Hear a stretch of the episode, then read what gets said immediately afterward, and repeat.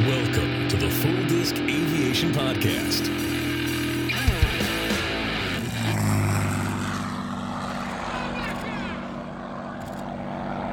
Welcome to Episode five of the Full Disc Aviation Podcast. I'm your host, Nick Moore, coming at you from warm but yet to be snowy Wichita, Kansas. My co-host for tonight hails from New York City, Nick Pasquarella. How are you doing tonight, Nick? I am doing fantastic. How are you? I am uh, not too bad. I'm glad to hear that. I'm glad so, you're warm because it is yeah. chilly here. Yeah, we had uh, two days of you know, mid sixties, and I think that's going to be the end of that because it's supposed to be thirty-one and snowy tomorrow. So nice. Yeah. But uh, tonight we're joined by a special guest, a man that needs no introduction, but I'll give him one anyway. Man that has a witty comeback for nearly any statement made.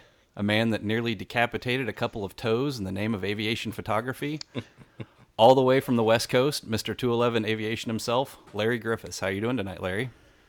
Doing well. Hello to both of the Knicks.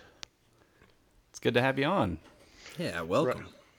Thank you, thank you. And just uh, let's let's set some ground rules here. It's really hard to say Nick M. It doesn't roll off, so... When I need Nick P, I'm going to say Nick P, and I'm going to say Nick. We clear? That works for me. It's fine with me. Right on. So how are you doing tonight, Larry? Well, I won't bore you with the California weather because it's pretty much the same every day, sunny and seventy. uh, but it is uh, it was a good day, and uh, got a ton of yard work done and watched a bunch of T sixes flying over cable today, so I kind of had my own air show. It's a good day. Fantastic. Cool. So, well, it's great to have you on. Um, with that, let's just jump right in. Um, I'll say in contrast with our last guest, you didn't get started in aviation through the military. How'd that all happen for you? Well, I guess from the beginning uh, uh, of my aviation, that would be my father, who was a glider pilot and a tow plane pilot at Boulder Municipal Airport, Boulder, Colorado. And, uh, Before the insurance company shut him down, he uh, enjoyed taking me and each of my brothers, one at a time, in the back seat of a Piper Super Cub tow plane. He would uh, run tows in exchange for getting free tows in his uh, glider. He shared, I think, one-fourth share on an old M one hundred, which is a single-seat cross-country glider. And I fell in love with the Super Cub from the second the first glider let go. Uh, released the tow, and my father put the plane in the most amazing slip. I had no idea what a slip was. I just had my face to the plexiglass screaming, but I couldn't get enough of it, and uh, I kept going on tow plane ride after tow plane ride, and eventually started taking sailplane lessons, and just about ready to solo when I uh, left Colorado for California to go to school, and uh, seemed to stay patched into aviation uh, through radio control, model airplanes, that sort of stuff. And then uh, about four years ago started flying, and that was coming off of about seven or eight years ago, switching from motorsports photography into aviation photography. And eventually just started taking lessons, and uh, although I'm a baby pilot, I'm I'm happy and proud that I that I hold my private pilot's license and want to keep that valid and ready to go for the rest of my life. Very good. Um, I understand there's a uh, there's a special uh, being in your life named Lulu. Would you like to uh, share about uh, who Lulu is and what she means to you? Yeah, Lulu. Um, Lulu is a two thousand eight, I think, two thousand eight CubCrafters Sport Cub. And uh, it's a modern version of the Super Cub, which, you know, first plane I got to fly in with my dad. So uh, although I fly a few different planes, Lulu is by far my favorite. And uh, I really enjoy taking people for rides. But I think probably because I got a lot of motorcycler inside of me, I really also enjoy just taking the plane and going and cruise around the uh, the foothills. It's a one hundred horsepower Continental and climbs about one thousand feet per minute with just me in it. And so it is a, a blast for flying around Southern California. That's awesome. Is that uh, is that what you trained in as well? Uh, actually, I wanted to get my tailwheel from the get-go, so I started training in a nineteen fifty-two Cessna one seventy B, Cessna tail dragger, all metal. Um, and then halfway through my training, I just needed to burn some long, you know, cross countries and do all that stuff, night landings. So I also had about half of my training hours in a standard nose dragging one seventy-two at a different airport with a different instructor. So I, I like to think I got uh, a good balance of instruction for both nose and tail wheel aircraft. That's awesome. How long, uh, how long did you go from when you started to uh, check ride? Uh, I had fifty-six hours under my belt um, before I did the uh, check ride, and mostly because my nose wheel pilot, uh, nose wheel instructor, the one seventy-two, he signed me off very early for solo in a restricted area. So uh, basically, he gave me he gave me four walls down near uh, Temecula to stay in, with both Hemet and French Valley airports pretty much under me at all times. So I would typically do a lesson on Saturday and then go flying myself on Sunday. So uh, turned out to be a good thing. Everyone was real happy that I had fifty-six hours before I took the test. Uh, I just liked flying, so I wasn't really keeping track of it. Uh, I just went through the tasks as fast as my wallet could allow me. And then, uh, you know, you get to that day and they say it's time to schedule the check ride. That's the best thing that they say, you know, when you, uh, if you happen to fail your check ride, the punishment is you get to fly more. So, yeah, I think the real punishment is you have to pay seven hundred fifty dollars again or something like that. Man, it's expensive out there. Mm. All cash too. I don't want to, you know, figure out how that business works, but anyway, I'm happy to say I passed my check ride. So it only cost me seven hundred fifty bucks. Well, I shouldn't say only, of course. Learning to fly takes a lot more than that, but the check ride itself was done in one. So I'm a pilot. Did, did flying come uh, naturally to you? Like once you once you were at the controls, did it did it just feel like a natural thing that you would do? You know, uh, from a young age, when I was sixteen years old and, and flying the glider, I, I, I can't say. I can't say that I really ever connected with it. I think I more just memorized what I had to do. Um, after that, started spending a lot of time flying r- radio control power planes and gliders. And also, uh, I have, I, I don't even know, I could probably say ten thousand hours on a flight simulator. So when I finally at, I don't know, thirty-eight years old, I think I would know, I should have, was probably older than that, forty-eight years old, uh, started taking flying lessons. Uh, I did connect, uh, especially with the rudders, the rudder pedals. Um, that came very natural to me, and I think my instructors were mostly happy with how I flew the airplane. Uh, my challenge, uh, like with many pilots, was the, the, the communications and the radios. Um, it, was, it took a while to get that down and be comfortable, you know, flying cross-country and managing sure. the radios. But I think flying the plane, I, I do feel comfortable and did feel comfortable from the get-go as a student. And I, I would say probably all of the radio control flying plus all of the flight simulator stuff gives you an idea of what the plane is doing. Although I would never tell you that a, a desktop flight simulator is a good approximation of flying an airplane. But it does teach you to manage where you're going, what your speed is, navigation, radios, and all that stuff. So it is a good training aid. Yeah, it's great for, for systems management for sure. Definitely. I'm really excited to see what the new uh, the new flight sim that Microsoft's going to be putting out is all about.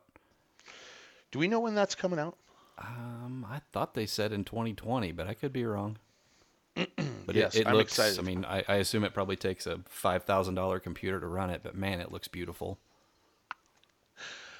Well, hopefully uh, with the, you know, multi-core processors and stuff like that, hopefully this program will be written to take much better advantage of that. I think one of the the sort of handicaps of the old flight simulator F S X system was uh, it just really was built on architecture that was built on processors that were just way behind where we are now. So you look at modern three D graphics games, and then you look at, you know, what's left of flight simulator, prepared, whatever.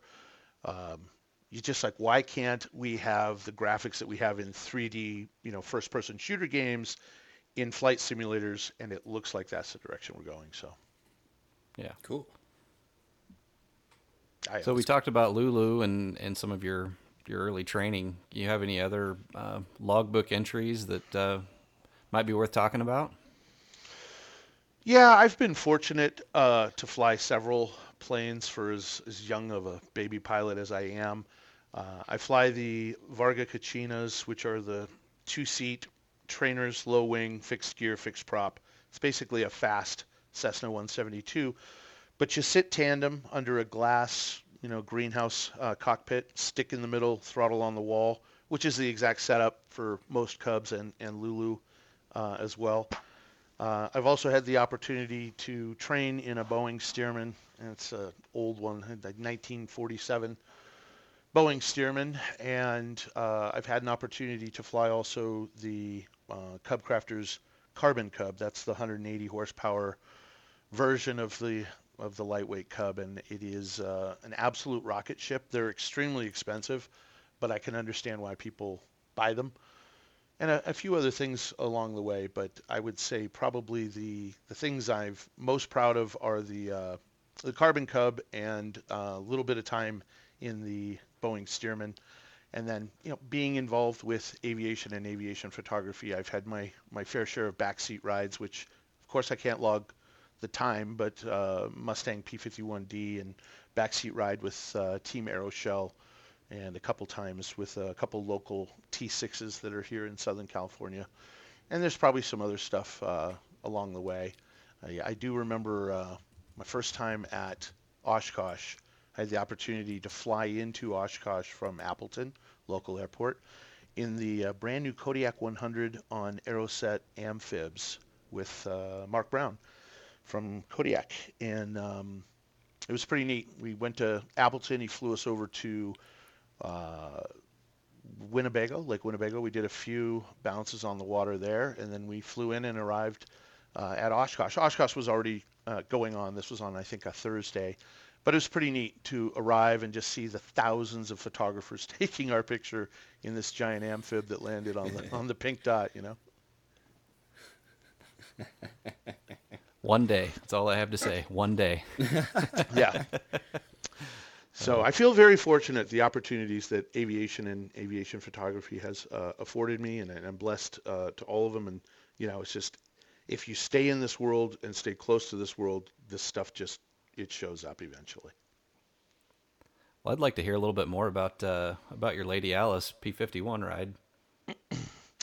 Yeah, that was a, that was a very unique experience um, through a very close friend of mine who is related to the owners of that plane, and uh, you know, they were very familiar with the photography I'd been doing. I'd, I'd taken, you know, hundreds of pictures of Lady Alice, and um, was invited to go for a ride, and it, it took a little scheduling.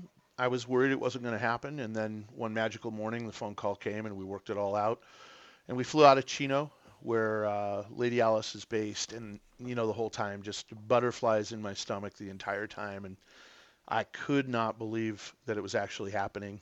And um, Doc Wagner, Wags, the owner pilot, is an incredible person to have sitting in front of you uh, for a Mustang ride. He knows the plane very well, and he talks to you, explains what's going on. Uh, the plane itself is incredible.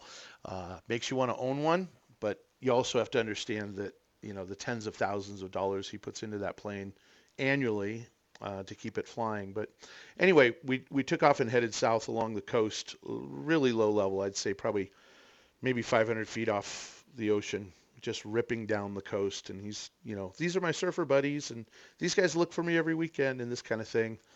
And um, I was thinking, this ride's getting getting long. You know, we're we're twenty, thirty minutes into it. And Wag says, "You want to go to Big Bear?" I'm like, "No, take take me home. I've I've had enough of this. Of course I want to go to Big Bear." So, you know, from the coast, it's uh, due east, and he points the plane that way, and we got to climb because we got to get over the Ortega Mountains, and we're up pretty high. He's like, "Do you want to do a roll?" "Of course I want to do a roll." So we did a roll. He's like, "You want to fly upside down?" "Of course I want to fly upside down." So we flew upside down. You know.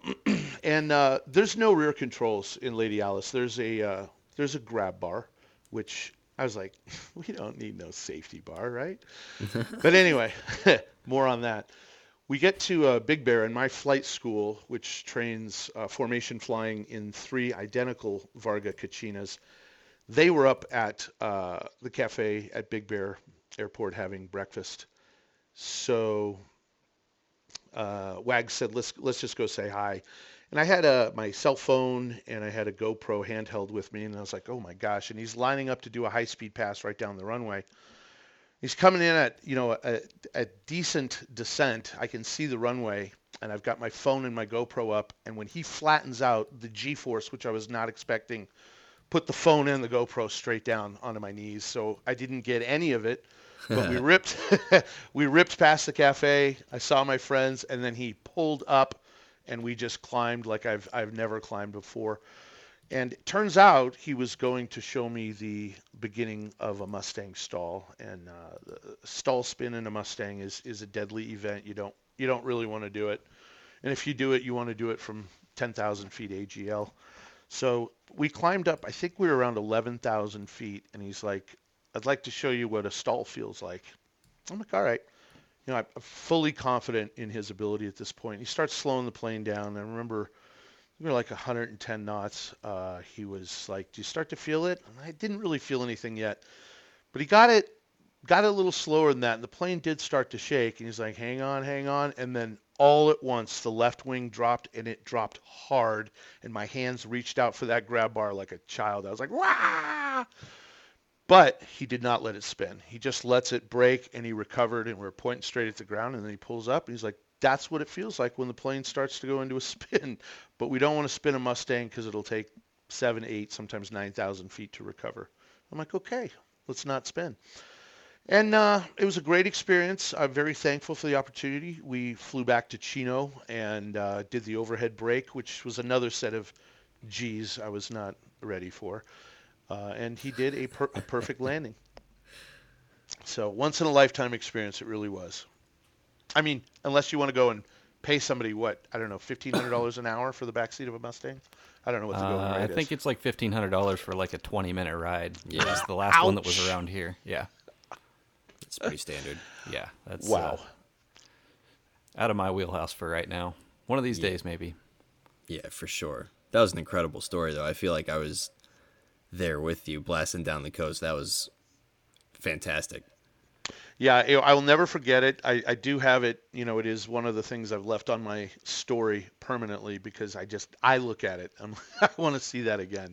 It was an incredible day, and again, feel very very blessed and very grateful, thankful for the folks that put me in the back seat. And it's a team effort when you do that. There's a whole bunch of folks that go out to the plane and help get it prepped and ready, and you know, taxi, and I mean, he's got his own built-in ground crew, so you really feel like a celebrity when it's your when it's your day. Man, that's cool. Yeah, that's awesome. How about uh, how about the Aeroshell ride that you got at Oshkosh? Yeah. Yeah. Again, uh, I couldn't couldn't believe it, but I received uh, received an email from one of their sponsors and asked if I'd be willing to uh, exchange some photography for a backseat ride in the Aeroshell team. And again, I said, no, I'm busy. I, I can't fit it in my schedule. Of course I'll do that. Yes. So they asked if I would be at Sun and Fun or Oshkosh. And I said both. And they said, what, where do you want to do it? And I was about to leave for Sun and Fun at the time. And I, I, I risked it all. And I said, you know what? I want to do Oshkosh. And he's like, all right, I'll put you down. And right in that moment, I realized, yeah, I should have just, you know, bird in the hand. It was right there.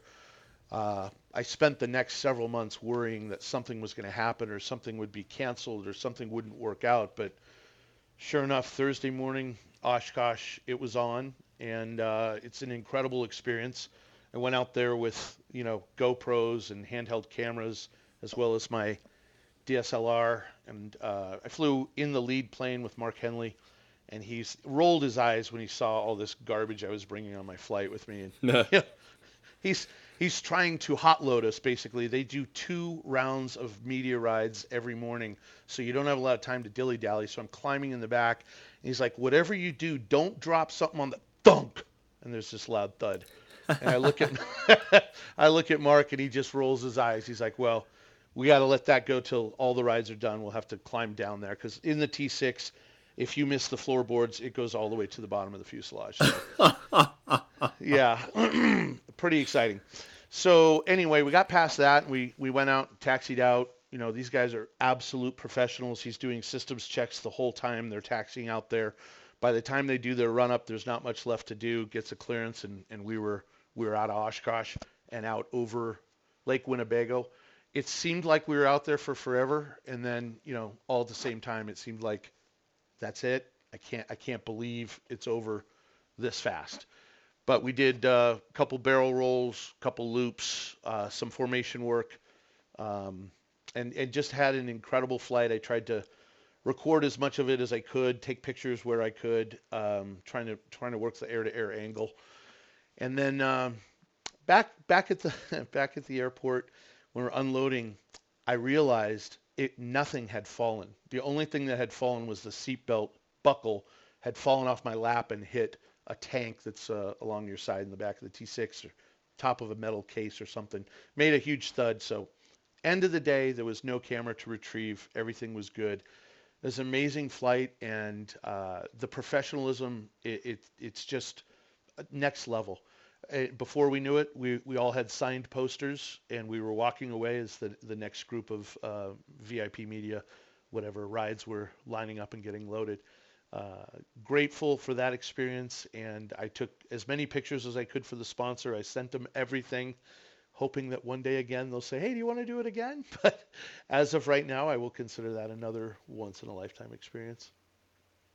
That's awesome. Did they go up with the, was it the four ship, or did they have the... I don't remember how that works. Ah, gosh, I'll have to look. I think um, there was, I think there were four Aeroshells, and then uh, the oh the white the white T six. Whose is that? Uh, uh, Gene McNeely. Gene McNeely's, yes. But that that plane, I think, had the Bose rep in it, and they went and they did their own thing while we did a four-ship formation aerobatics, I believe. I'll have to look at the pictures. I was uh, in a different world. I don't really remember. I can imagine. you you kind of mentioned it earlier, but um, is it safe to say that you got your start in photography well before you got into aviation? Yeah, I, I bought my first uh, D S L R ooh, ah, maybe... gosh, I have to think, two thousand four, two thousand five, perhaps, and uh, was doing a lot of photography for motorcycle racing, which is uh, another passion of mine. I don't, I don't race motorcycles, but I've ridden race motorcycles most of my life, at least since I've been allowed to drive. Uh, and I, I, I managed to work out a photo exchange with two professional stunt riders. And these guys do things on sport bikes that are just crazy. Stand-up wheelies, you know, sit on the tank, do a wheelie, sit on the handlebars, do a wheelie. Burnouts, just, you know, your basic hooligan stunt riders.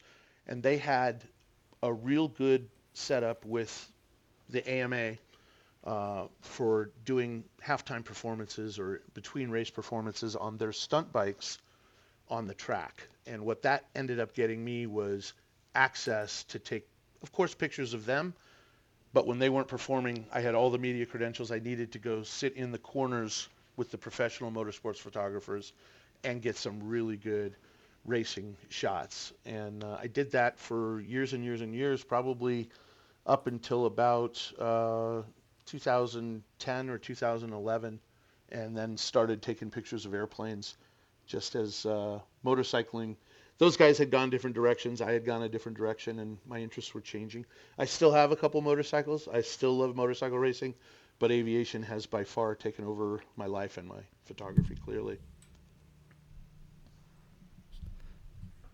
So on that same topic, your uh, your Instagram handle is two eleven Aviation, and uh, I'll admit I spent the first couple years of our friendship thinking that that was some area code.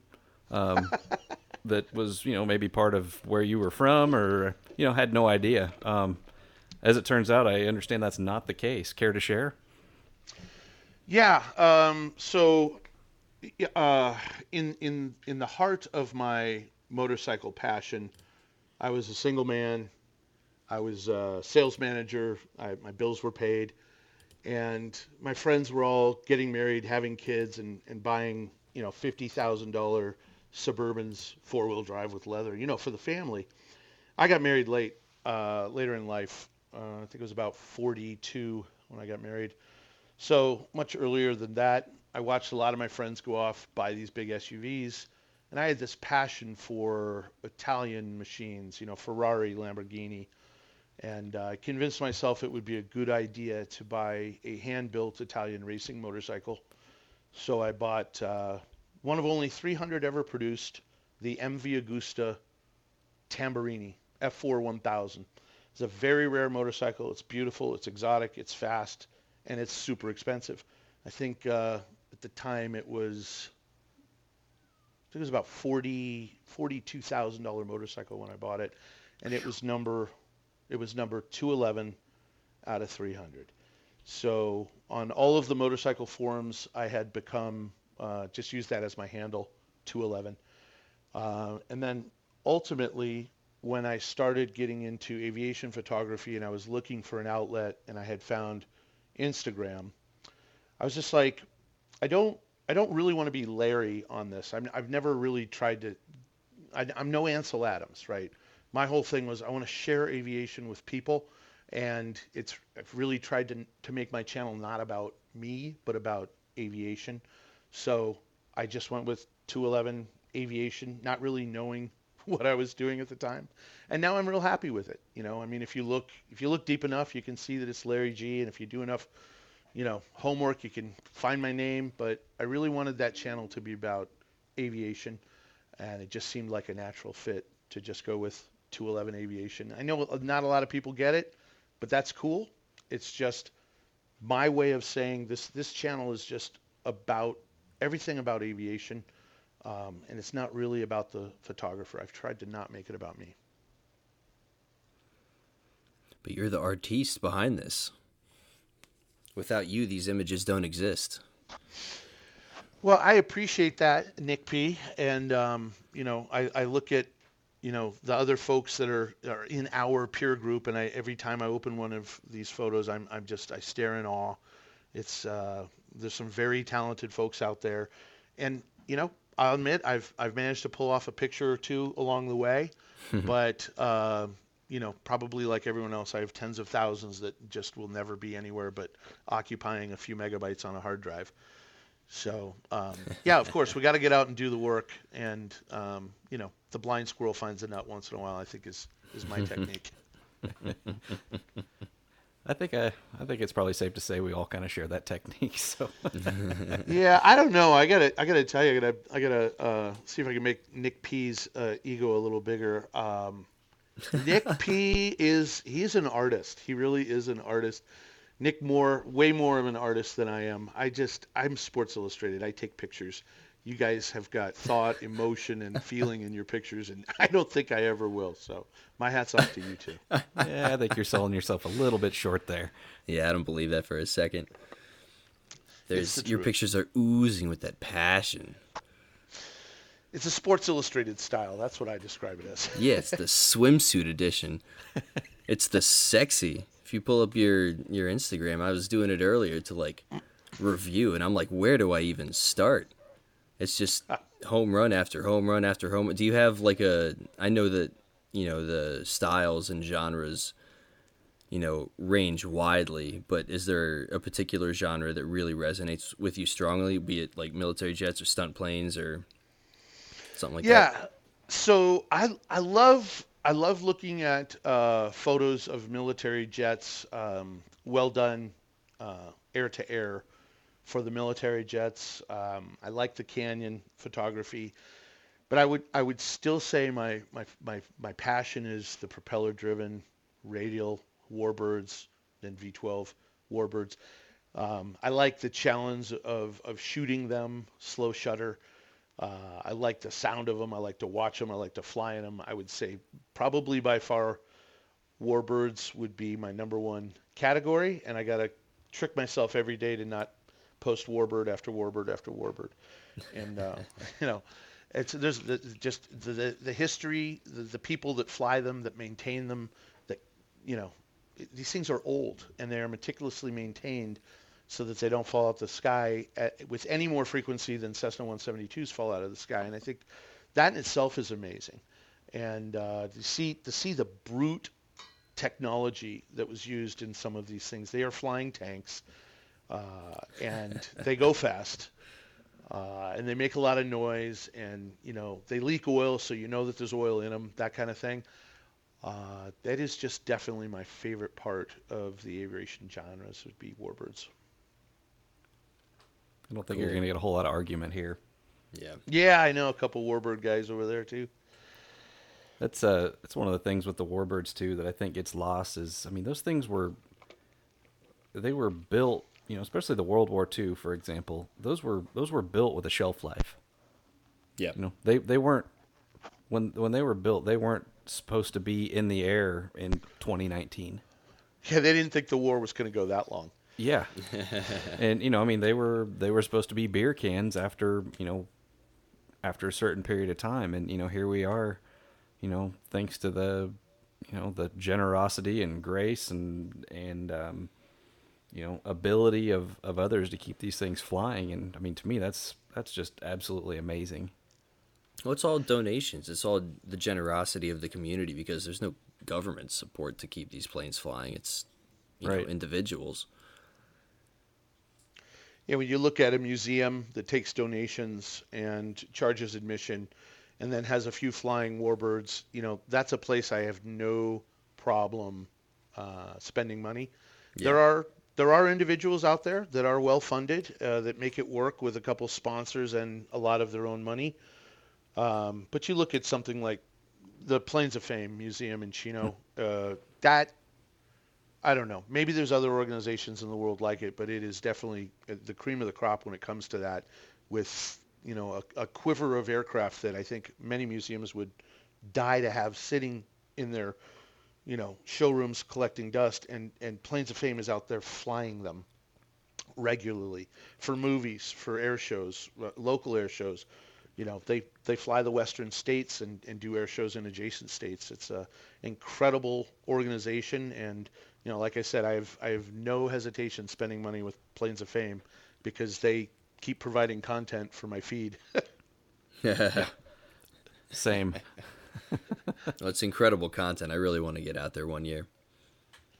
Yes, come on out, Nick. Uh, Nick Moore made the trip. I did. Nick, was it was it worth your uh, admission? Uh, it absolutely was. I was greeted at the airport by an Uber driver named Larry, and uh, he picked me up and uh, and was gracious enough to uh, receive my. Um, my rental camera that was uh, delivered out there to save a couple days worth of um, worth of rental, oh, and we headed headed straight there to the airport and and got in because Larry was Larry and got us in, and um, it was absolutely amazing, and I definitely look forward to going back one of these days. What is the price of admission, if you don't mind me asking? I don't know. I haven't paid in a while, to be honest, to be honest with you. I want to say I paid twenty bucks a day or something like that. I, I mean, it, twenty bucks. How much would was, you pay to see your favorite band play? Like one hundred twenty to get yeah. like in the back of the ground floor. Like to see this stuff, I feel like this that's this priceless stuff fly around. I feel like we're getting bargain prices to get in the door. Just my opinion. Don't tell that to anybody hosting shows, but for real, you know, paying paying ten dollars to get in or twenty bucks. It's like, all right, yeah. cool. Yeah. Do you want more?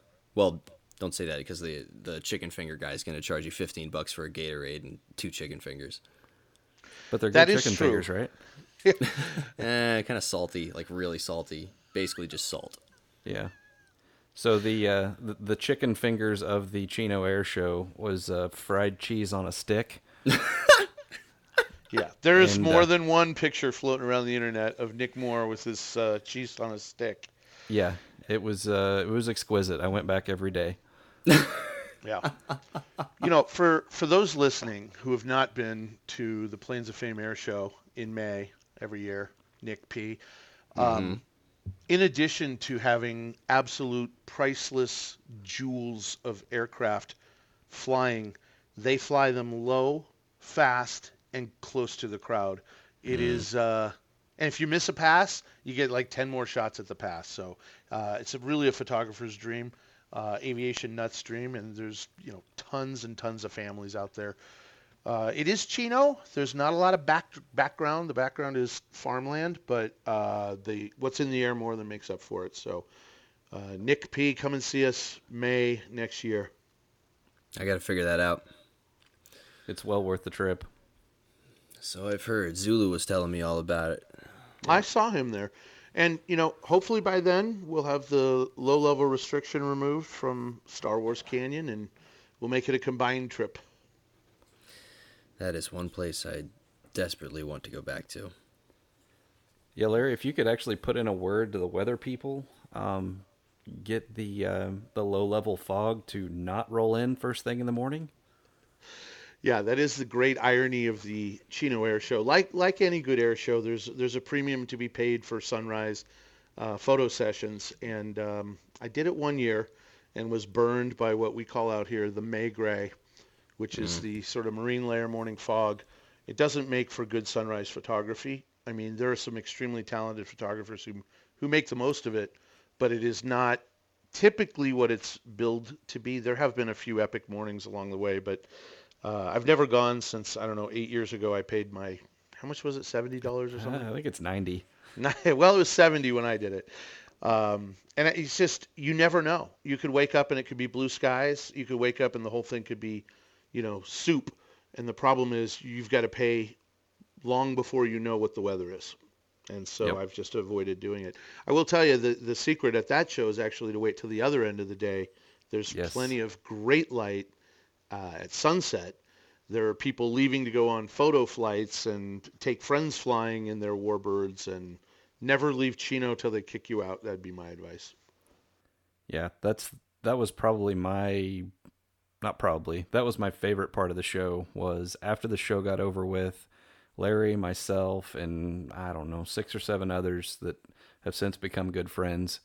Um, we, we were able to wander around the ramp. There was nobody there. I mean, really all you got to deal with is, you know, a little bit of rope and, and some cones that, you know, pretty easy to, to take out with Photoshop, and the ramp is yours. There's no people there. Everybody else has gone home.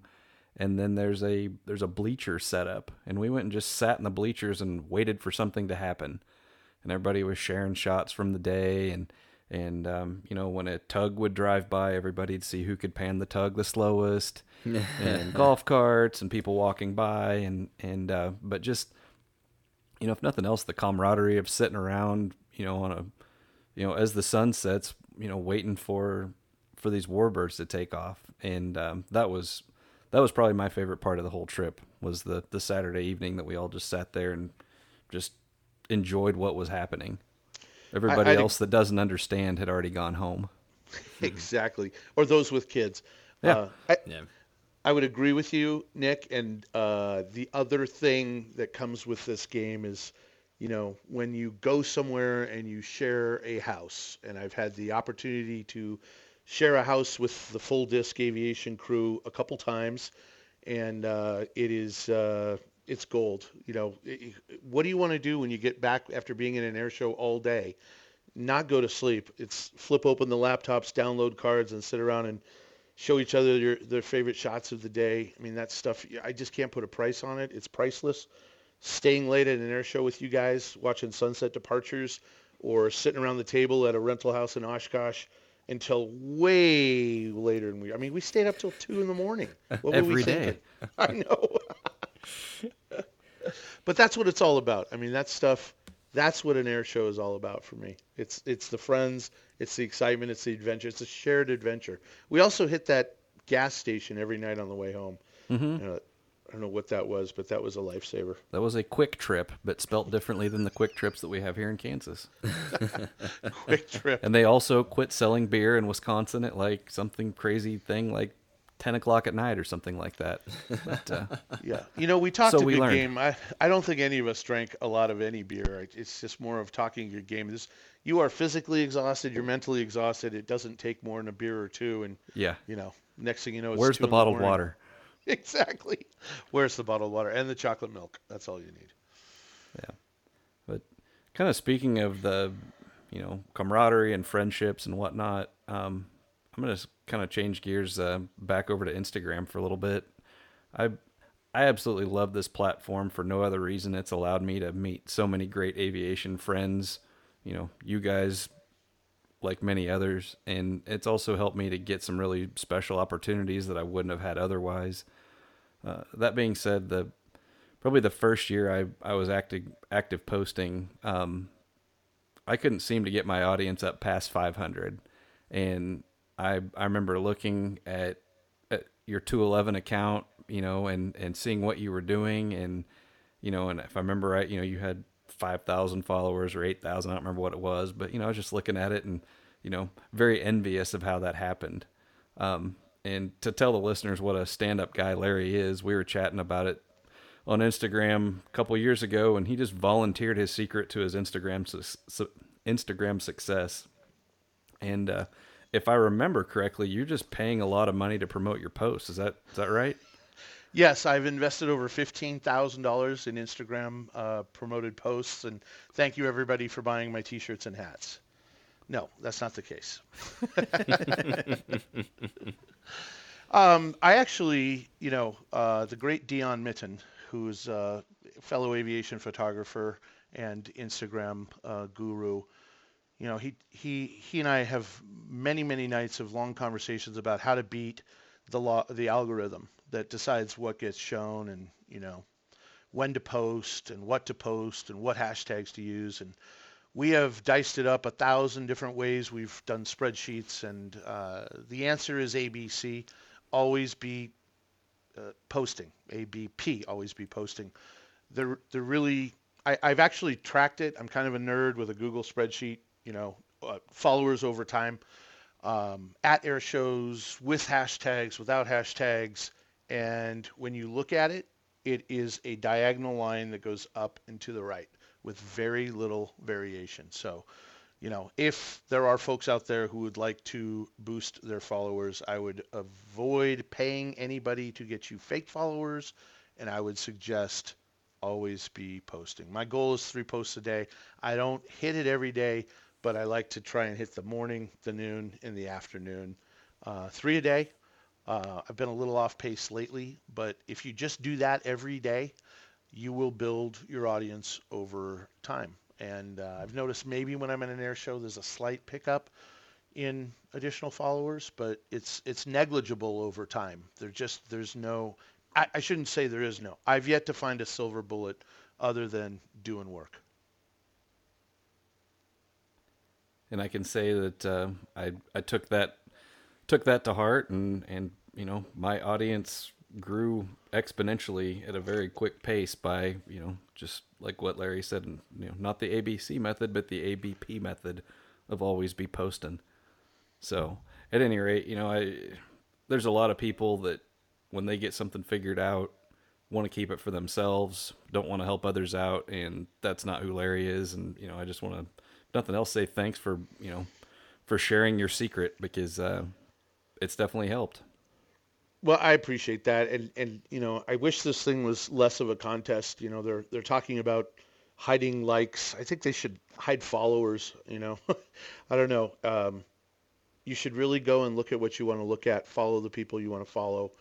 Um, you know, I, I think sometimes there are people who follow me and want me to follow them back, and I can't always, because I, I really like to engage with the people that I follow. And, you know, if I look at their feed, and this is just me, if it's, you know, their feed is full of c- cooking and and appliances and, you know, yard work, I'm out. This I appliance think... account, you got to tell me about this appliance account. I'm really into that. two eleven appliances. Check it out. Well, I uh, want, I want to, I want to give. Oh, I'm sorry. Go ahead. Where you? No, I was just going to say that, you know, I as much as little time as I have in the day to actually tend to, you know, going to the people that I follow and engaging with them, uh, I want what pops up on my feed to be pictures of airplanes. So if you send me, a, you know, uh, if I if I follow somebody, it's probably because I either know them personally or they fill their feed with airplanes. And that's probably how I met most of you folks, because you guys fill your feeds with airplanes. And, you know, I'm into that. So anyway, go ahead, Nick P. Well, no, I I appreciate that. But I also wanted to give you some depth for, like, when I was early on interested in this kind of thing and uh, just asking the very simple question of what's your shutter speed? And a lot of people were like, you know, just like it and move on and don't say anything. You were one of the people that would respond with exactly what it was and why it was that way. And I was very appreciative of that, especially early on when I was still, you know, getting my footing as far as shooting things that fly around, because previously it was just landscapes and they typically don't move. Right. You can you can go with uh, slightly faster shutter speeds in those situations. Well, I I, I appreciate that. I again, I, I do not profess to be a photographer. I just want to be someone who shares aviation. So when somebody says, you know, how do you get that, you know, full disc? I'm like, well, you got to slow the shutter down. And then they're like, but then the plane is blurry. And, and then I say, you're doing it right. You just got to, you just got to try it over and over and over and over again. And, you know, I, if there's anybody out there who thinks that I point my camera at a plane and take one picture, let me shatter that myth. I, I take thousands and thousands of pictures. My delete button has no paint on it. I've hit it so many times. So. What is uh, what is the gear you use to shoot these thousands and thousands of pictures? You know, um, I, I'm I don't really have anything super modern. I think my go-to rig right now is a is a Canon eighty D, uh, and my old faithful lens is a uh, Canon one hundred to four hundred. Telephoto. Uh, it's actually the version one. There's nothing fancy okay. about it, but it takes yeah. incredibly crisp pictures. Um, now that's, I, I call that beyond the rope line. If you're, if you're shooting from, you know, some sort of positional advantage, four hundred millimeters on a crop sensor for me is all I need. I do have the Sigma one fifty to six hundred lens. Uh, when I use it, I tend to lock it to five hundred millimeters because I find the, the last bit is, you know, theoretical. I'd rather take a, a clear picture and, and zoom in on it. But um, I also try and take as little gear to an air show as possible. That seems contrary to, to some folks that bring the, you know, the, the red uh, wagon full of, of gear. Um, yeah. I just need to be, I need to be mobile. Uh, so everything's got to fit in one backpack. And I really try and just sling a long lens and carry a backpack with maybe a full frame. So I have a Canon five D, the original five D, Mark One. It's it's nothing fancy, but it uh-huh. is a it's a full frame Canon, and you match that up with a twenty-four to one oh five um, L series Canon lens, and you have an, a pretty amazing, you know, walk around anything that's not flying type of camera. And and with those two setups, I can I feel comfortable. I can go to a show and, and get the content that I'm looking for. I always pack a couple GoPros because you'd be surprised if you ask uh, an aerobatic performer if they'd fly your GoPro. They might just say yes. Uh, if you've got a GoPro locked and ready to go, you're set up to get to make that happen. So a couple GoPros, couple bodies, couple lenses. Keep it all to a small backpack and a long lens slung over my shoulder, and keep moving. Don't don't stand in one place for very long. That's my theory anyway. That's nice. actually like what's that. got me uh, really, really intrigued about the new Sig- Sigma sixty to six hundred. I've got one rented for, for next week at Nellis for no other reason than um, I hear it's very sharp, but I want to be able to take one lens that's going to do roughly everything I want it to do, and uh, really curious to try that thing out. Was that the lens that failed with our buddy recently? Uh, it is. Ah, yep. Are you bringing a backup? I will have a backup in the car just in case.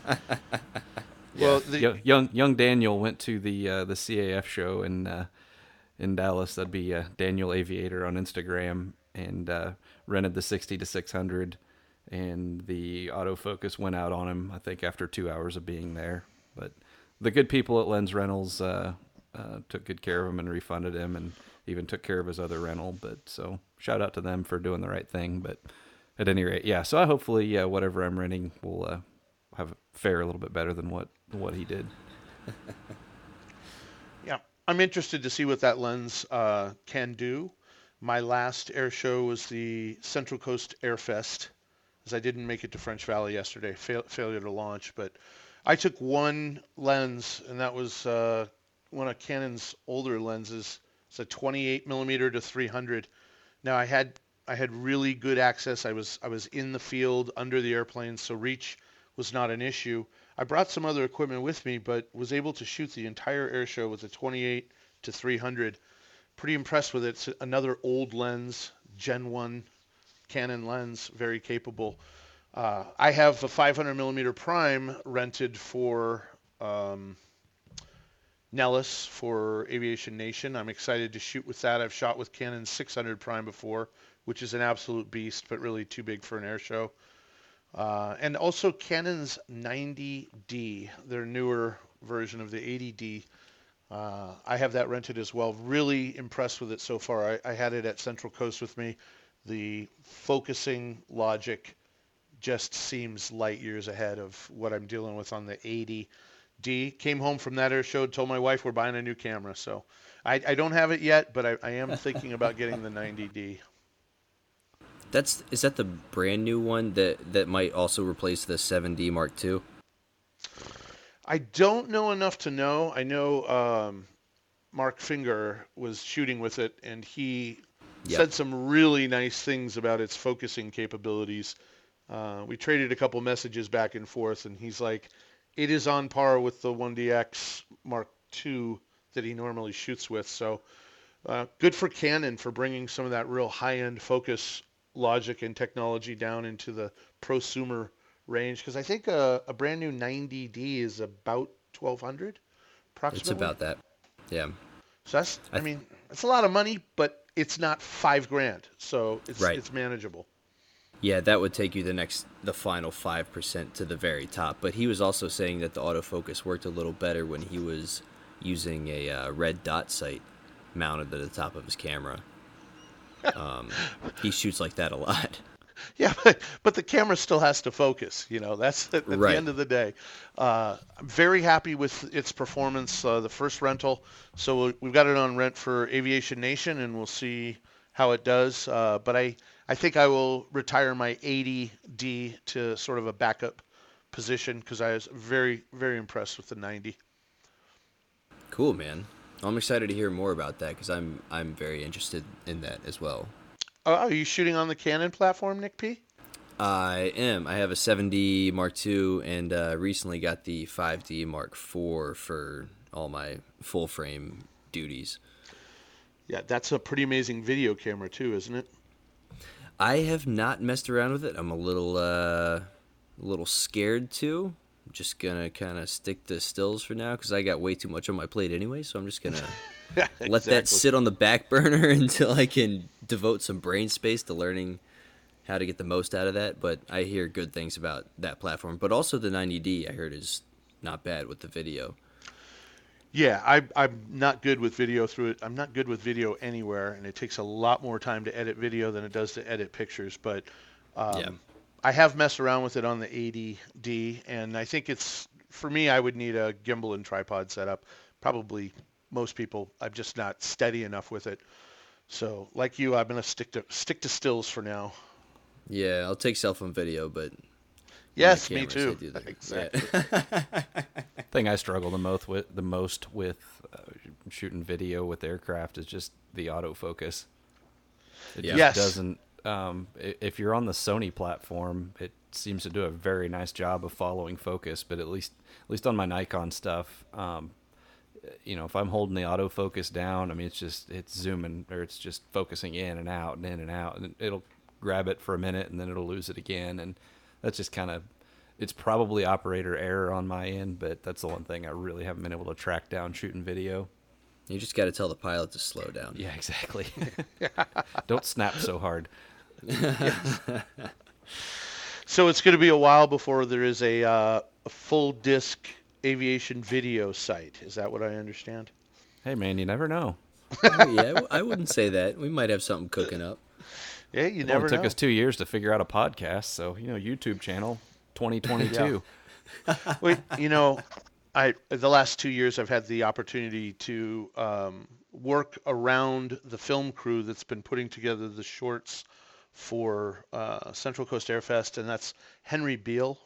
He's on Instagram, too, henry dot behl. It's pronounced Beale. Uh, the stuff that those guys bring, the Red Dragon cameras, the one thousand millimeter uh, Canon lenses, that that one thousand millimeter uh, digital lens they brought for one of their cameras was uh, like a sixty thousand dollars lens. Now, they, they rent all of this stuff, but they show up in pickup trucks with hard cases and cables, and it's just like, ah. And then, you know, six months of editing.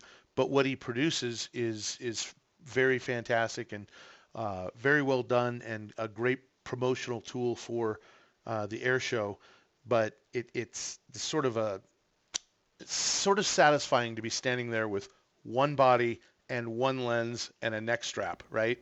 And they've got pickup mm-hmm. trucks full of hard cases. Like just just making sure I got it all returned would be a headache I can't endure.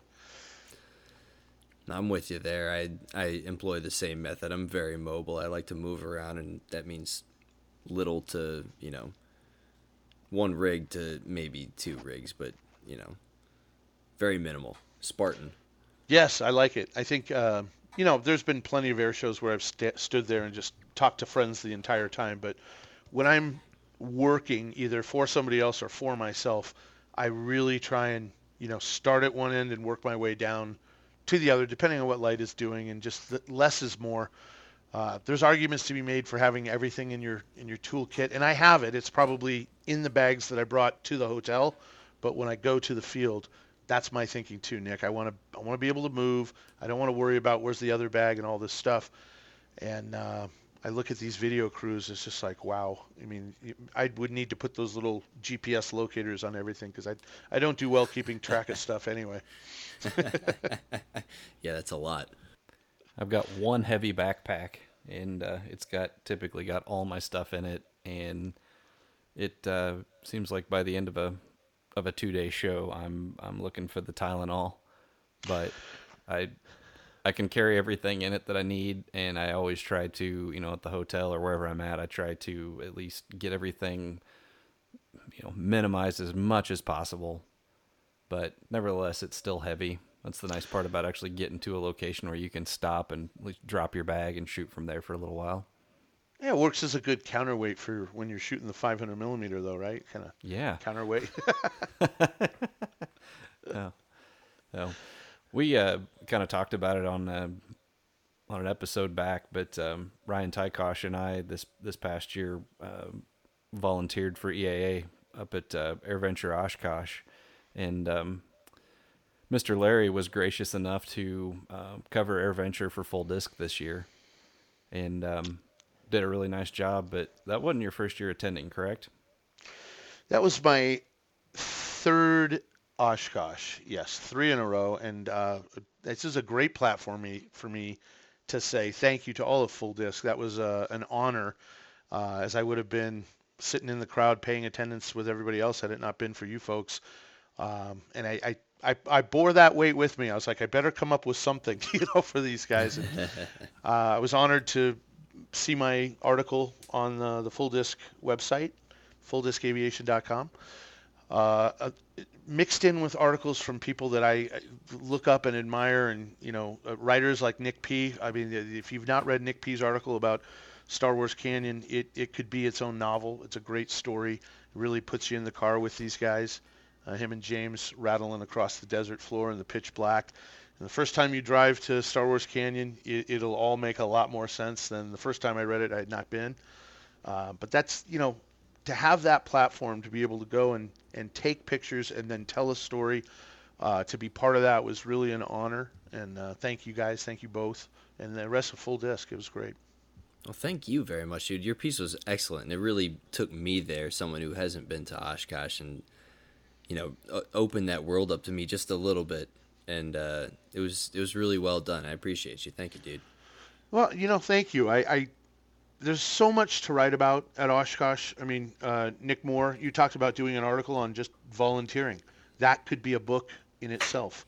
You know, I would love to interview these volunteers, the stuff they go through, especially, you know, some of the line folks that have to, th- there's no rope, you know, the, uh, the crowd could rush the runway at Oshkosh. Uh, these guys, they keep, they keep toes and fingers and everything behind the burn line at all times. And there's just hundreds of volunteers uh, at Oshkosh. But I wanted to try and say, okay, so you've been three times. What if nobody's ever been? What would you tell them? And I, I wanted sort of that overview, like what's, what's happening. And then I was very proud that it got published, and I shared it with my father, my father who took me on my first airplane ride ever. And uh, he said he wants to go to Oshkosh. So I've already told Nick Moore there'll be there'll be no um, Larry at the at the party house this year. My my father and I are spending a week together at Oshkosh, which I hope to be um, a really good experience. My older brother uh, is coming out from Oregon. I've flown with him. He's also a retired rusty pilot, never a professional pilot, just was a private pilot and hasn't flown in a long time. And then my my younger brother who lives in Colorado, he's trying to make uh, arrangements. But my father and me will be at Oshkosh for the entire week in twenty twenty, and I, I could not be more excited. And uh, he loved my article and said that he's always wanted to go, and that was enough to push him over the edge. So I'm in disbelief that it's going to happen, but the hotel is booked, and we are ready. That's cool, man. Yeah, that's that's awesome. I'm super happy for you guys to to be able to do that. I was able to I was able to share Oshkosh for, I want to say, ten years with my grandfather, and uh, I think three years with my dad. And it's just special. It's a special place. I, you know, I'm sure as time goes on with this particular podcast, um, you're just going to find out I don't really have a lot of bad things to say about E A A and Oshkosh, but once you go, you'll pretty well understand, I think. But um, at any rate, yeah. that, that being said, Larry, do you have, uh, I'll put you on the spot, but pick one thing that you've seen over the last three years that you want to call your favorite. Uh, from my point of view? Uh-huh. I, I would say, without a doubt, Um, the air-to-air shoot over the coast of Santa Maria for this year's um, Central Coast Airfest. Uh, it, it really was two years in the making. Uh, we we had a good plan last year, but we didn't have a great plan, and the plan fell apart with a little bit of weather, and there wasn't a backup plan, and I waited an entire year uh, for this to happen, and we had a better plan, and it was a pretty pretty amazing event because we had... We had two photo ships. We had the Bonanza that I was in. Um, Mike Holes from the C A F SoCal flew the Bonanza, which I believe belongs to Jason Soames, High Alpha Air Shows. He was my pilot. Henry Beale was flying his own airplane. He flies a Bearhawk. And in the back seat, his cameraman, Gus, ran uh, a screen and a gimbal for a... a gimbal stabilized camera that shoots out the cargo door of the bear, the bear, what was that, Bearhawk?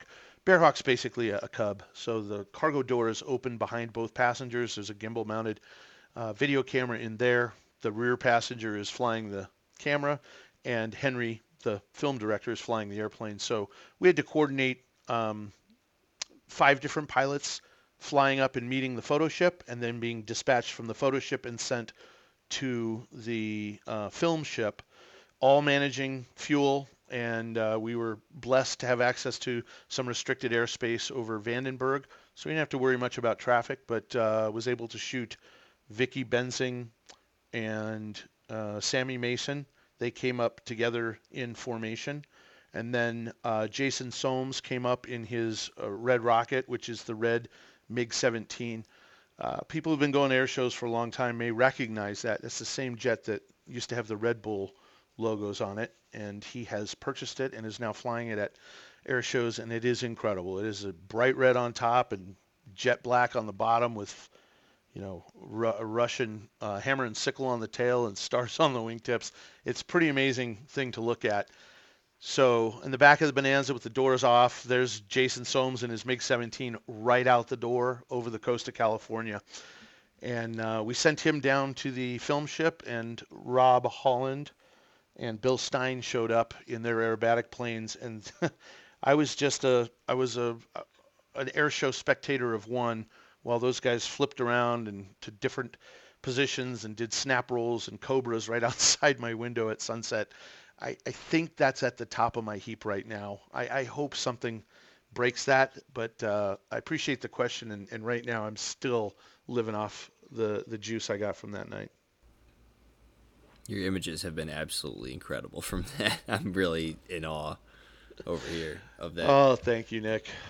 Yeah, there's no Sports Illustrated involved in that. It's they're, they're special. If you haven't seen it, go check it out. Yeah. Well, there's a there's a bunch more to come. You know, I will tell you the one thing I struggle with with air-to-air photography is, you know, unless you get to shoot out the back of a ramp, like some of the the most uh, talented guys that I look up to, um, you you you're kind of stuck shooting out the right side of the aircraft, facing backwards and down, backwards and eye level, or backwards and up. So there are things that just get really difficult to do because you're wearing a harness and you don't want to, you know, cameras going out the door and stuff.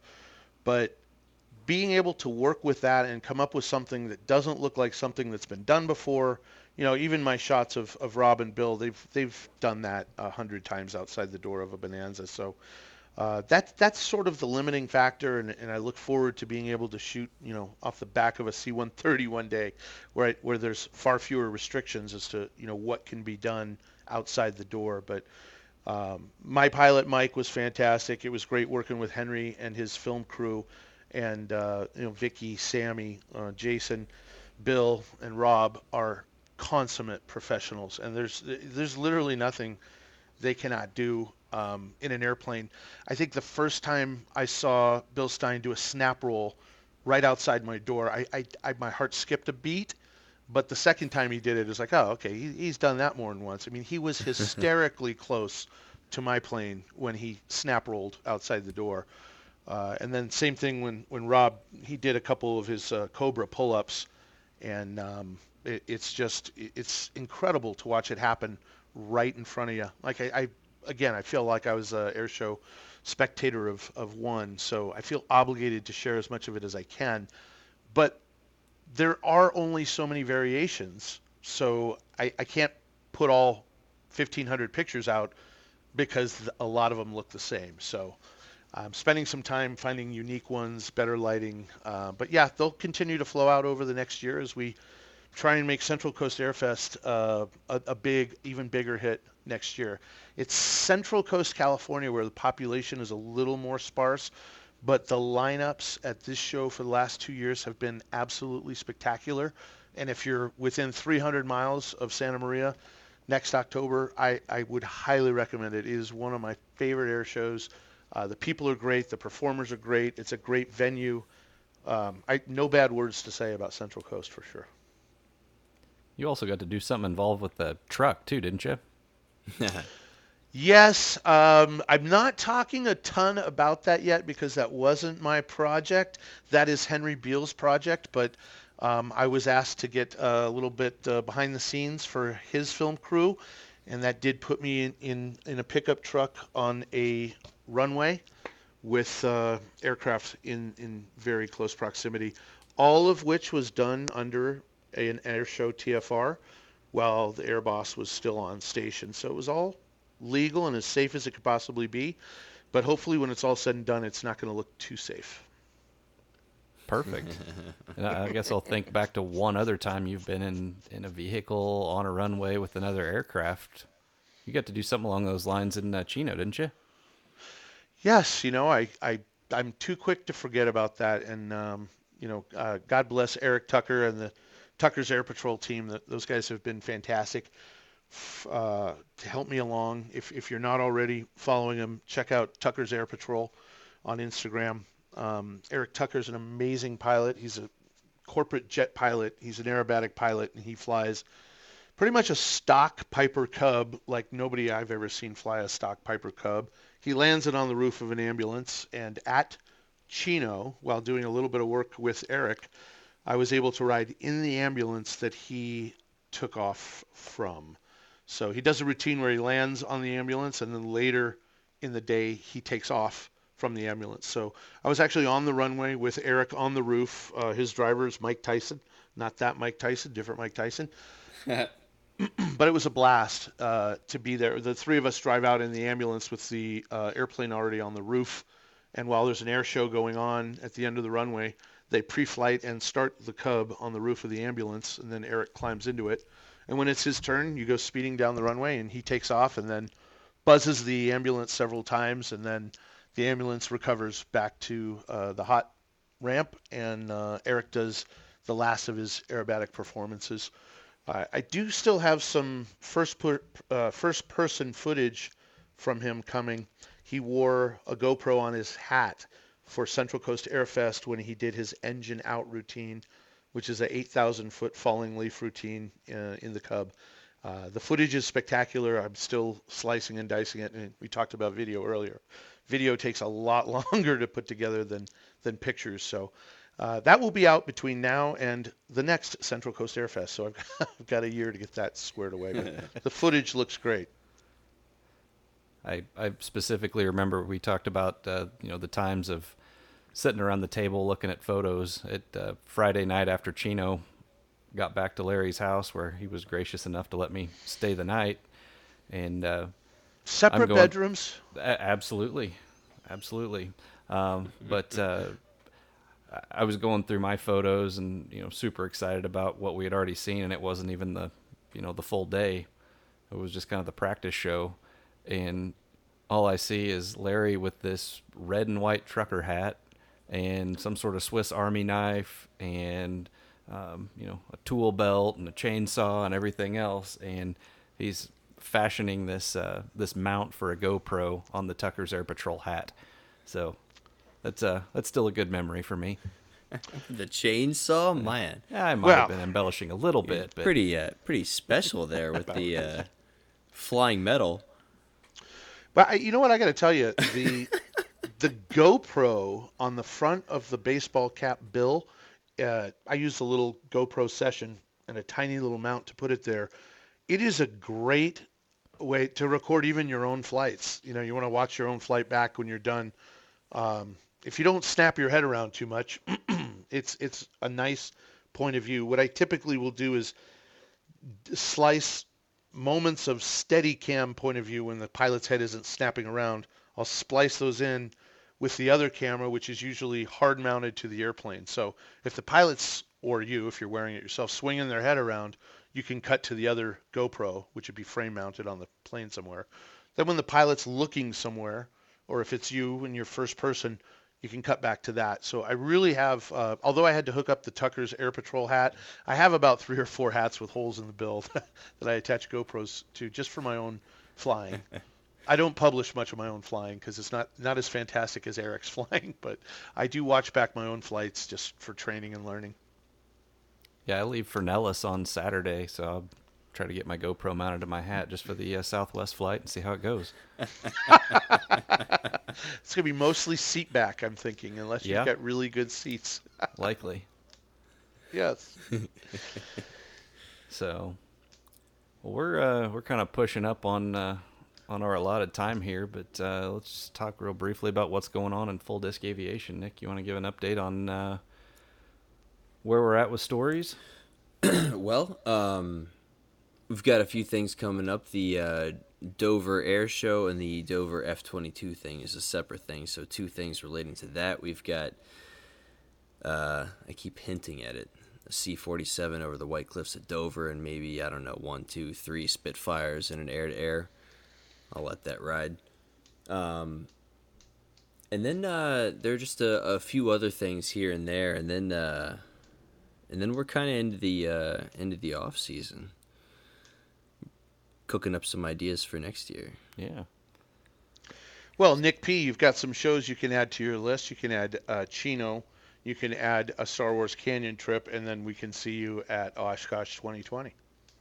Word. Are you gonna talk to my manager, and then you gonna um, you gonna Venmo me the the remainder of uh, what I need to complete that? By then, you're going to be a famous rock star. They'll probably fly you in their own personal jet.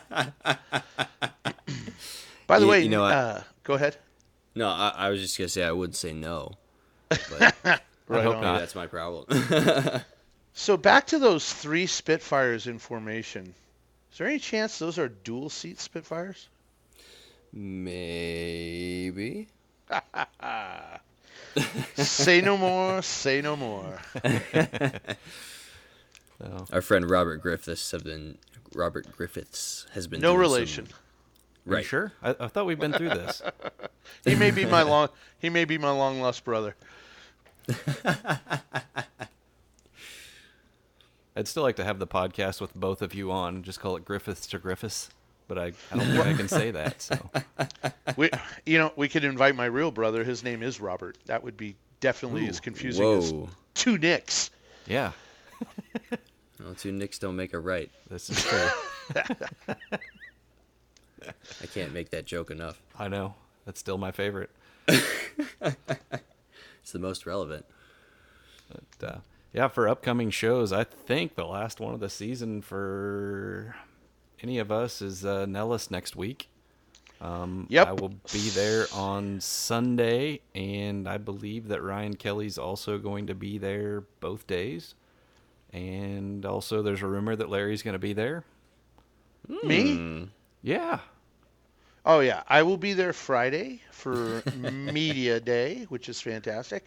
Ooh. And then Saturday all day. Um Ah, I might drive home. It's only about four hours. I might spend the night. I don't know. Sunday, I don't know. But definitely Friday and Saturday, Aviation Nation at Nellis. I can't wait. I've never been, but it is basically an outdoor photo studio for aircraft because the mountains in the background, as Nick Moore will attest, mm-hmm. are fantastic.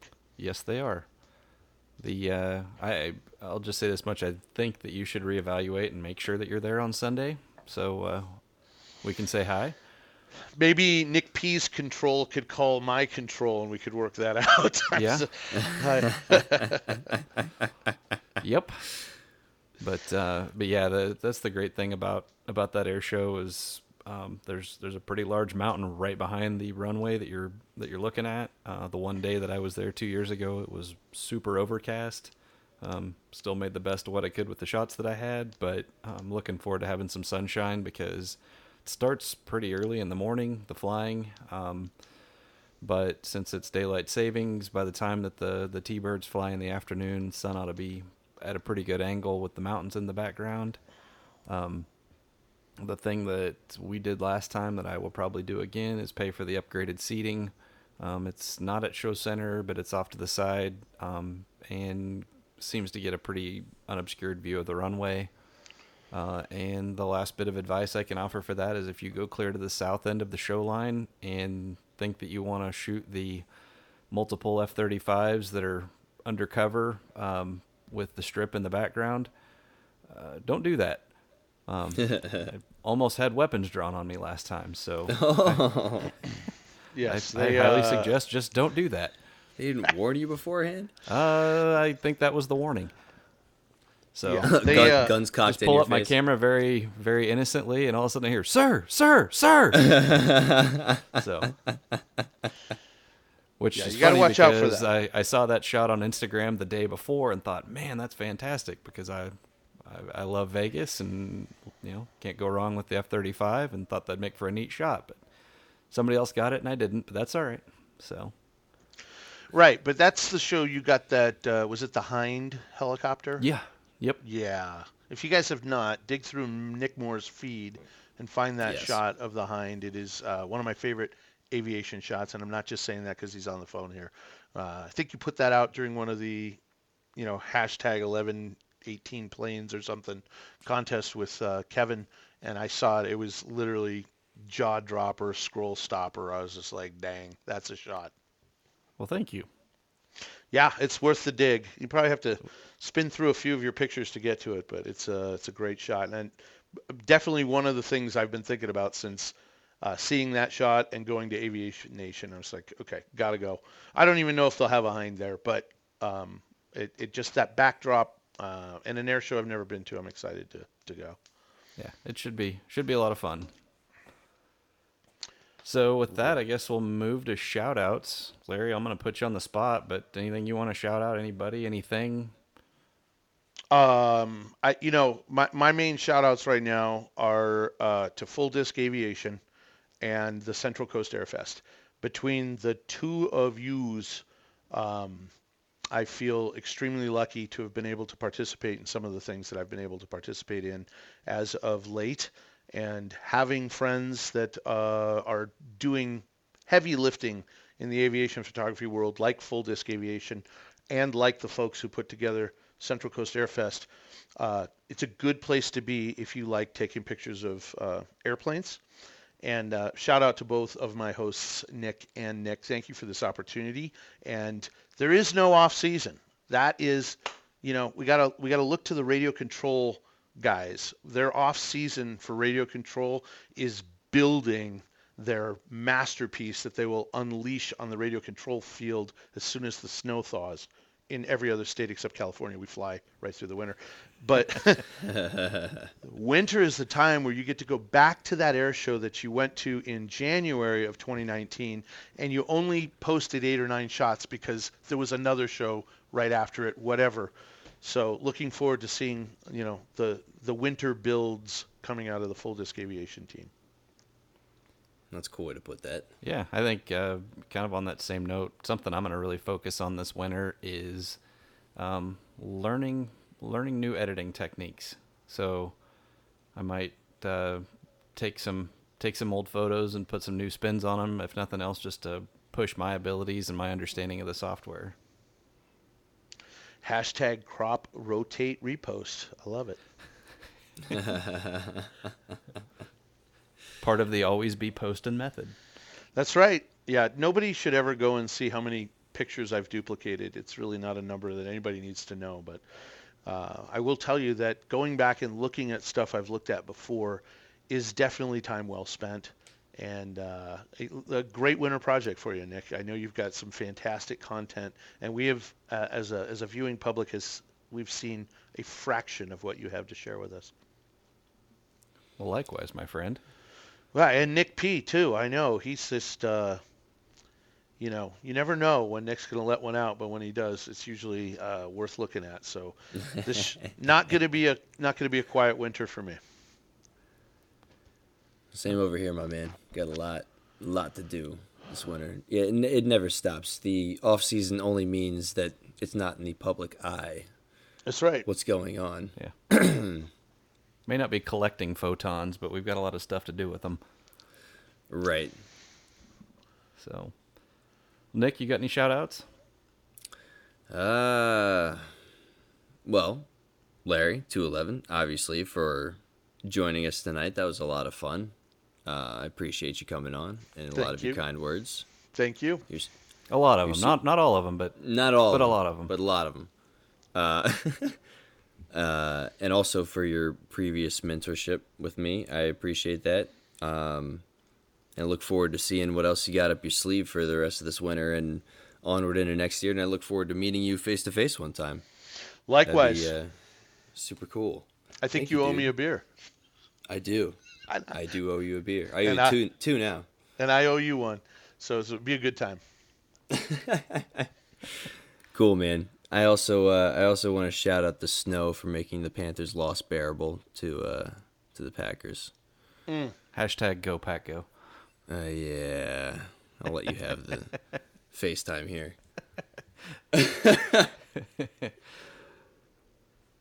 So... Any shout-outs for you, my man? Well, yeah. Um, we are recording this on, what is it, November the tenth?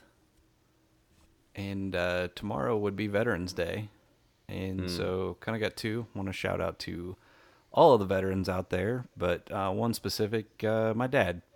Um, today's the three-year anniversary of him having uh, triple bypass surgery, and since then we've had a... Uh, Had a scare with cancer and all that kind of fun stuff, um, but he's uh, he's a fighter and and uh, he's my veteran, so I want to shout out to my dad.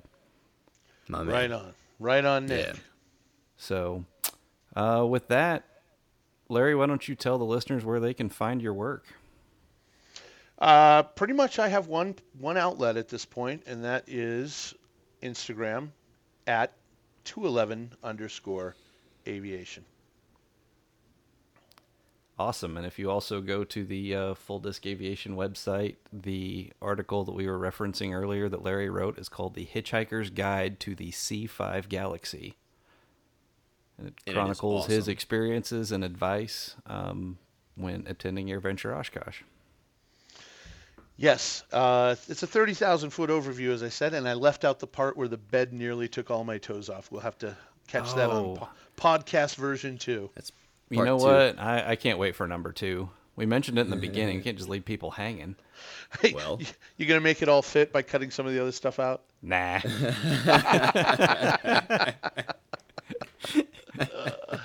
I mean, toe, toe decapitation. I think we made up a word anyways, so... Yeah, I'm not sure you can decapitate toes, but if, if there's a way to do it, I attempted it when, you know, in the rental house, I was told upon arrival, hey... the frame to your bed is broken. If you have any problems with it, just throw the box spring on the floor. Well, you know, late at night after three hours of editing, it's two in the morning. There's still people up, by the way, at the kitchen table, and I, I venture off to uh, fix the bed, which it's broken now, broke the night before. It's like, I got to throw the box spring on the floor. Well, there's a queen-size bed in a room that's a queen-size bed and two feet on either side, so there's no room. The box spring weighed one thousand pounds, and the wooden frame it was in had like a one-inch lip that was holding the box frame in there, and I could not get it out of there, and I was struggling, and I had broken a sweat, and I was too proud to ask for help when suddenly the entire box spring fell through the frame of the bed and landed on the hardwood floor, and it made a huge... boom. And it went silent in the house, and all I could think to yell was, I'm okay. Almost lost all of my toes on the floor that night.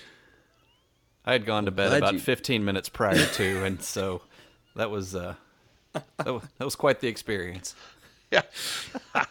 Uh, yeah, when somebody says throw the box spring on the floor, one, get help, or two, ask additional questions for clarification would be my advice. On that note, Nick, why don't you tell us where you can where they can find your work? Uh, Nick's Glass Eye at uh, on Instagram is my jam. Sweet. Yeah. And I am gravity dot images on Instagram and Gravity Images on Facebook. If you search, you'll find two. I'm the one with the airplanes. And, oh, wait, uh, there's one more. There's one th- more. There, All of oh. our work can be seen at Full Disc on Instagram also. Very good point. You're right. So I neglected to mention that. Thank yeah. you. Well, this is the Full Disc Aviation podcast. They do also have an Instagram, I understand. Yeah. I mean, we've been doing this podcast for so long, you know, we forgot about the Instagram. I would definitely recommend anybody listening, if you've not seen the Full Disc Aviation Instagram feed, it is a an amazing place to see great work from literally around the world, from a variety of photographers who all have a different take, but who all add to our uh, thriving aviation photography community. So it's it's really a special thing. I know it's just a baby, but it's going to grow up to be huge. I appreciate you, man. Thank yeah, you for that. Thanks a lot. Right on. Thank you, guys. Yeah. So yeah, man. That should do it for episode five. Uh, Larry, thank you so much for taking the time out of your day to join us. That was that was fantastic. Great chat. Um, really appreciate that. And uh, this is Nick Moore signing off until next time on the Full Disc Aviation Podcast. Full Disc Aviation is a group of aviation photographers and enthusiasts that are passionate about sharing our love for aviation with you. Visit our website at full disc aviation dot com for exclusive interviews, stories, and photo galleries, and follow us on Facebook and Instagram for frequent content updates. Also, please leave us a review in iTunes. We always welcome any feedback that can improve the show. Thanks again for listening, and we'll see you next time on the Full Disc Aviation Podcast. And don't forget, Full Disc begins at one sixtieth.